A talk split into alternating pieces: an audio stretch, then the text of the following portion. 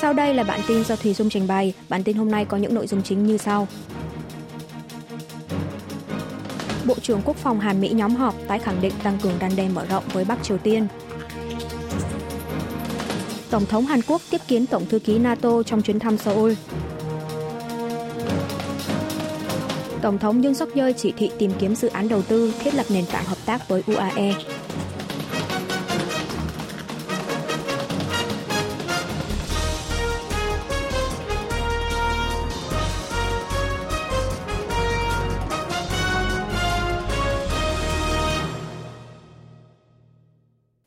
Trưởng Quốc phòng Hàn Mỹ nhóm họp tái khẳng định tăng cường răn đe mở rộng với Bắc Triều Tiên. Chiều ngày 31 tháng 1, Bộ trưởng Quốc phòng Hàn Quốc Lee Jong Sop và người đồng cấp Mỹ Lloyd Austin đã tham dự cuộc hội đàm Bộ trưởng Quốc phòng song phương đầu tiên được tổ chức tại Seoul. Bộ trưởng hai nước đã lên án mạnh mẽ việc Bắc Triều Tiên liên tiếp có các hành vi khiêu khích như phóng tên lửa, cử máy bay không người lái xâm phạm không phận Hàn Quốc, vi phạm nghị quyết trừng phạt của Hội đồng Bảo an Liên Hợp Quốc. Bộ trưởng Quốc phòng Hàn Mỹ cũng nhất trí tiếp tục tăng cường năng lực đồng minh, hệ thống chia sẻ thông tin, hoạch định chiến lược chung, cơ chế thảo luận song phương nhằm đan đe và đối phó với mối uy hiếp hạt nhân, tên lửa từ miền Bắc. Để làm được điều này, trong tháng sau, hai nước sẽ tiến hành diễn tập vận hành phương tiện đan đe mở rộng, đồng thời thảo luận chặt chẽ để có thể triển khai tài sản chiến lược của Mỹ tới bán đảo Hàn Quốc một cách kịp thời, dựa trên sự thảo luận song phương. Hai bộ trưởng cũng nhất trí mở rộng phạm vi và quy mô tập trận cơ động giã chiến liên quân trong năm nay. Đặc biệt, quân đội hai nước sẽ phản ánh về sự thay đổi về môi trường an ninh, trong đó có việc nỗ lực đẩy cao hạt nhân, tên lửa của Bắc Triều Tiên thời gian gần đây vào phương án tăng cường tập trận chung. Hai nước nhất trí tổ chức hội nghị an ninh Hàn Mỹ-Nhật trong thời gian sớm nhất, thảo luận phương án cụ thể nhằm tăng cường hợp tác an ninh ba bên, bao gồm việc chia sẻ theo thời gian thực thông tin cảnh báo tên lửa. Bộ trưởng Quốc phòng hai bên cũng cùng chung quan điểm về tăng cường đoàn kết cả với các quốc gia thành viên Bộ Tư lệnh Liên Hợp Quốc để chia sẻ chung giá trị trọng tâm, nhân kỷ niệm 70 năm quan hệ đồng minh Hàn-Mỹ và ký kết Hiệp định Đình chiến Chiến tranh Triều Tiên. Tổng thống Hàn Quốc tiếp kiến Tổng thư ký NATO trong chuyến thăm Seoul.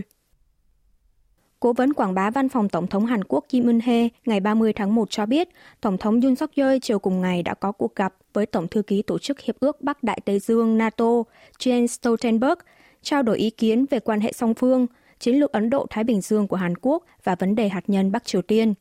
Tổng thống cũng đề nghị Tổng thư ký Jens Stoltenberg quan tâm và đóng vai trò tích cực để chương trình đối tác Hàn Quốc-NATO ở các lĩnh vực như an ninh mạng, công nghệ mới, biến đổi khí hậu, công nghiệp quốc phòng có thể được ra mắt thành công. Tổng thống Yoon suk yeol đã giới thiệu với lãnh đạo NATO về chiến lược Ấn Độ-Thái Bình Dương vì tự do, hòa bình và thịnh vượng mà Hàn Quốc công bố vào tháng 12 năm ngoái. Ông Yoon nhấn mạnh chiến lược này có nhiều điểm chung với NATO, đó là việc coi trọng pháp trị và quy tắc quốc tế. Seoul sẽ cần thúc đẩy hợp tác với NATO trong quá trình thực hiện. Bên cạnh đó, Tổng thống kêu gọi NATO tiếp tục đóng vai trò tích cực để bẻ gãy ý đồ khiêu khích của Bắc Triều Tiên, trong bối cảnh nước này vẫn đang tiếp tục đẩy cao năng lực hạt nhân, tên lửa và mức độ khiêu khích. Đáp lại, ông Stoltenberg đánh giá cao chiến lược Ấn Độ-Thái Bình Dương của Hàn Quốc, cho biết sẽ nỗ lực để mở rộng hợp tác với Seoul ở lĩnh vực an ninh mạng, công nghệ mới. Đặc biệt, Tổng thư ký NATO đánh giá cao về việc Hàn Quốc mở rộng hợp tác công nghiệp quốc phòng với các nước đồng minh NATO. Ông Stoltenberg cũng trình bày về tình hình Ukraine hiện nay, cảm ơn sự hỗ trợ từ phía Hàn Quốc. Đáp lại, Tổng thống Yoon cho biết sẽ tiếp tục hợp tác với cộng đồng quốc tế để giúp đỡ người dân Ukraine. Tổng thống Yoon suk yeol chỉ thị tìm kiếm dự án đầu tư thiết lập nền tảng hợp tác với UAE. Tổng thống Hàn Quốc Yoon suk yeol ngày 31 tháng 1 đã chủ trì cuộc họp rà soát các biện pháp thu hút đầu tư từ các tiểu vương quốc Ả Rập Thống Nhất UAE tại Hiệp hội Thương mại Quốc tế Hàn Quốc KITA, chỉ thị các bộ ngành phải tìm kiếm các dự án đối tác đầu tư đổi mới vào UAE phù hợp với lợi ích của cả hai nước. Tổng thống nhấn mạnh việc quỹ đầu tư quốc gia của UAE quyết định đầu tư 30 tỷ đô la Mỹ vào Hàn Quốc là xuất phát từ sự tin tưởng đối với Seoul. Quy mô đầu tư áp đảo hơn so với thỏa thuận đầu tư mà UAE ký kết với các quốc gia khác như Anh và Pháp. Ngoài khoản đầu tư 30 tỷ đô la Mỹ, doanh nghiệp hai bên đã ký kết 48 biên bản ghi nhớ MOU về đầu tư xuất khẩu quy mô 6,1 tỷ đô la Mỹ. Tổng thống Yun cho biết chính phủ sẽ ra mắt Ủy ban Hợp tác Đầu tư Hàn UAE với trọng tâm là các bộ ngành chính phủ và mạng lưới hợp tác đầu tư có sự tham gia của cả khối nhà nước và tư nhân, sớm xúc tiến thảo luận với UAE thông qua nền tảng hợp tác đầu tư Hàn UAE. Tổng thống nhấn mạnh phải đột phá khủng hoảng kinh tế và thách thức bằng xuất khẩu, trong đó điều đặc biệt quan trọng là sự hợp lực giữa chính phủ và doanh nghiệp chính phủ phải đóng vai trò là nhân viên kinh doanh hoạch định, làm bàn đạp hỗ trợ cho doanh nghiệp nhảy vọt, đồng thời phải chuẩn bị vững chắc cho sự chuyển đổi sang tiêu chuẩn toàn cầu để các doanh nghiệp có thể cạnh tranh và thỏa sức thể hiện trong cuộc chiến kinh tế. Seoul và Tokyo vẫn bất đồng ý kiến về giải pháp cho vấn đề cưỡng ép lao động thời chiến. Trong ngày 30 tháng 1, Vụ trưởng Vụ châu Á-Thái Bình Dương Bộ Ngoại giao Hàn Quốc So Min Chong đã nhóm họp với người đồng cấp thuộc Bộ Ngoại giao Nhật Bản Funakoshi Takehiro tại Seoul hai tuần sau cuộc gặp trước đó. Quan chức hai bên tiếp tục thảo luận về giải pháp cho vấn đề bồi thường nạn nhân bị cưỡng ép lao động thời chiến. Cuộc họp kéo dài gần 3 tiếng, dài hơn dự kiến ban đầu là 2 tiếng. Quan chức Bộ Ngoại giao Hàn Quốc cho biết hai bên vẫn còn bất đồng ý kiến về trọng tâm tranh cãi chính, đó là việc doanh nghiệp tội phạm thời chiến Nhật Bản đóng góp vào quỹ bồi thường và xin lỗi các nạn nhân. Chính phủ Hàn Quốc đã một lần nữa truyền đạt yêu cầu của các nạn nhân rằng các doanh nghiệp tội phạm thời chiến của Nhật Bản, trong đó có công ty công nghiệp nặng Mitsubishi, phải tham gia vào việc gây quỹ, chi trả tiền bồi thường cho các nạn nhân. Tuy nhiên, tương tự những lần trước, phía Nhật Bản tiếp tục không đưa ra câu trả lời rõ ràng. Ngoài ra, hai bên cũng thảo luận về phương thức xin lỗi các nạn nhân từ phía Nhật Bản. Một là các doanh nghiệp tội phạm thời chiến trực tiếp xin lỗi người bị hại.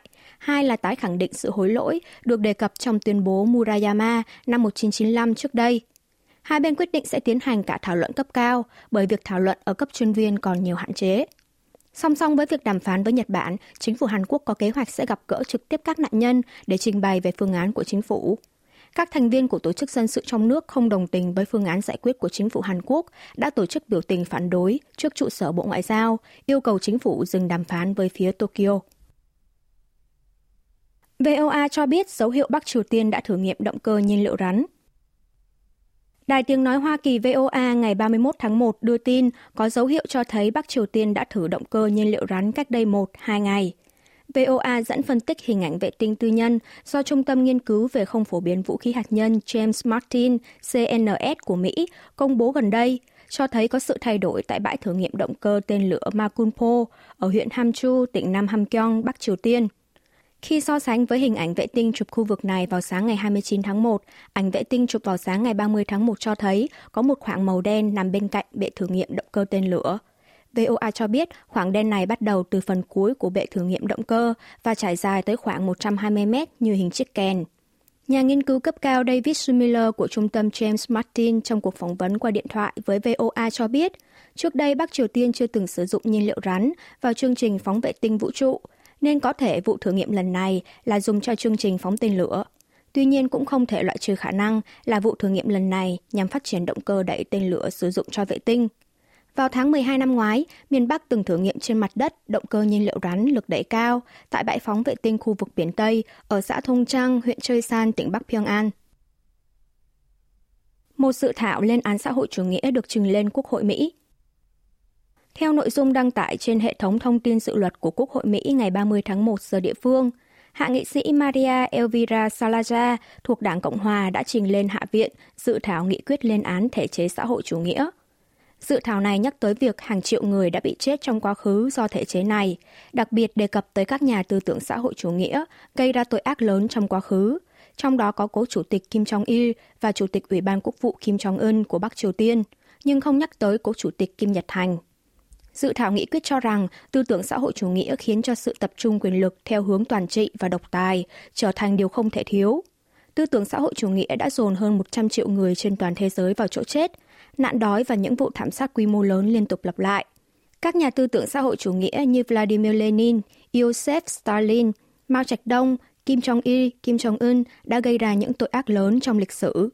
Cuộc cách mạng Bolshevik đã khiến hàng chục triệu người thiệt mạng, Chính sách đại nhảy vọt của Trung Quốc đã khiến 15 triệu tới 55 triệu người dân nước này chết đói. Dự thảo nêu rõ tại Bắc Triều Tiên đã có tối đa 3,5 triệu người chết đói. Mỹ tin tưởng vào sự tôn nghiêm của mỗi cá nhân, nên không thể không phản đối tư tưởng xã hội chủ nghĩa có gốc rễ từ chủ nghĩa toàn trị. Quốc hội Mỹ lên án xã hội chủ nghĩa dưới mọi hình thái và phản đối thực hiện chính sách xã hội chủ nghĩa tại nước Mỹ. Lợi nhuận cả năm 2022 của Samsung giảm gần 16%. Hãng điện tử Samsung ngày 31 tháng 1 công bố số liệu sơ bộ cho biết trong năm 2022, lợi nhuận kinh doanh của hãng đạt 43.377 tỷ won, 35,27 tỷ đô la Mỹ, giảm 15,99% so với một năm trước. Doanh thu của hãng đạt 302.231 tỷ won, 245,83 tỷ đô la Mỹ, tăng 8,09%. Đây là lần đầu tiên doanh thu cả năm của Samsung vượt ngưỡng 300.000 tỷ won. Lợi nhuận ròng của hãng đạt 55.654 tỷ won, 45,27 tỷ đô la Mỹ, tăng 39,46%. Lợi nhuận kinh doanh quý 4 năm ngoái của Samsung đạt 4.306 tỷ won, 3,5 tỷ đô la Mỹ, giảm tới 68,95%, thấp hơn 18,6% so với dự báo từ thị trường.